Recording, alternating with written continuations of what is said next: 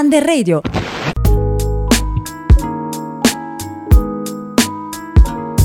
Salve, sono Francesco e oggi sono qui a parlarvi della musica insieme a me c'è anche un altro presentatore. Ciao Diego! Ciao, io sono Diego e oggi vi parlerò del rapporto tra la musica e gli adolescenti. La musica nell'adolescenza è una componente essenziale che segna le tappe fondamentali della vita di tutti i ragazzi. Ad esempio può accompagnare momenti precisi come l'inizio e la fine di un amore e aiuta l'elaborazione e il superamento di una delusione e ravviva i bei momenti. Il tempo dedicato dagli adolescenti nell'ascolto della musica si aggira tra le 2 e le 3 ore al giorno, secondo una ricerca condotta da uh, degli studiosi norvegesi. Questa presenza uh, così consistente della musica nel periodo adolesc- adolescenziale ha incuriosito molti ricercatori che hanno tentato di giustificare questa ricorrenza. Essi sono giunti a definirne due, fun- due funzioni principali, una sociale e una individuale. Per quanto riguarda quella sociale possiamo affermare che la musica può essere all'origine della formazione di un gruppo di amici o una conseguenza appart- eh, all'appartenenza di un gruppo. L'adolescente infatti tende ad avvicinarsi a creare rapporti con persone simili a sé. Oltre alle somiglianze nei comportamenti, spesso si trovano similitudini anche nelle scelte musicali.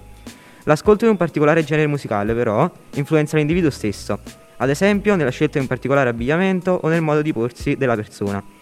In questo caso possiamo dunque parlare anche della funzione individuale svolta dalla musica.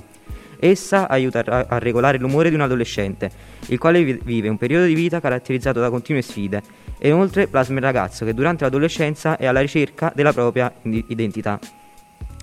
Uh, adesso passiamo a uno dei nostri ospiti, uh, Samuele, che ci parlerà del rapporto fra musica e salute. Ormai sono innumerevoli gli studi che attestano il potere terapeutico delle note. La musica è un toccasana per la salute e ha un enorme potere terapeutico che spazia fra le malattie più disparate. Aiuta contro i disturbi dell'umore, il disagio psichico, la depressione e una svariata quantità di sindromi cliniche come i deficit di lettura e di apprendimento, l'autismo, la demenza e le malattie neurode- neurodegenerative. Inoltre l'esercizio muscolare legato all'uso di uno strumento costituisce un'ott- un'ottima e al tempo stesso piacevole terapia riab- riabilitativa anche in, in pazienti che hanno subito lesioni motorie. Adesso ritorniamo dal conduttore Francesco. I, dai risultati emerge come il genere musicale più apprezzato dai giovani sia il pop, seguito dal rock e dal rap. E poi ci sono anche altri generi come l'indie o la, la trap. E degli artisti più famosi possiamo dire per esempio Tupac, Shawn Mendes, Bruno Mars. Salve, sono Alessandro e vi parlerò principalmente del rapporto che la musica ha con il razzismo. Diciamo che l'influenza che la musica ha sulla società la si può notare in ogni lotta che l'uomo ha condotto contro le violenze. Il razzismo è una tra, tra queste. Ai nostri giorni però è quasi è quasi cambiato nulla, ma anzi sono diversi gli artisti che utilizzano le loro canzoni e i video, soprattutto, per narrare le storie di razzismo, come Beyoncé in Lemonade, in cui racconta l'esperienza delle donne di colore in America.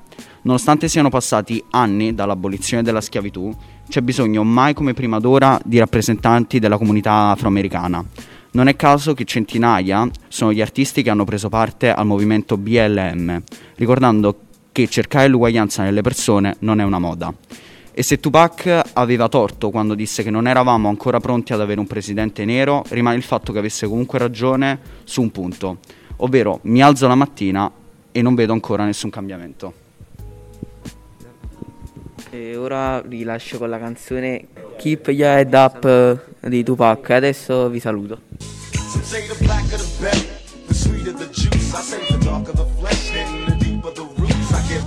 The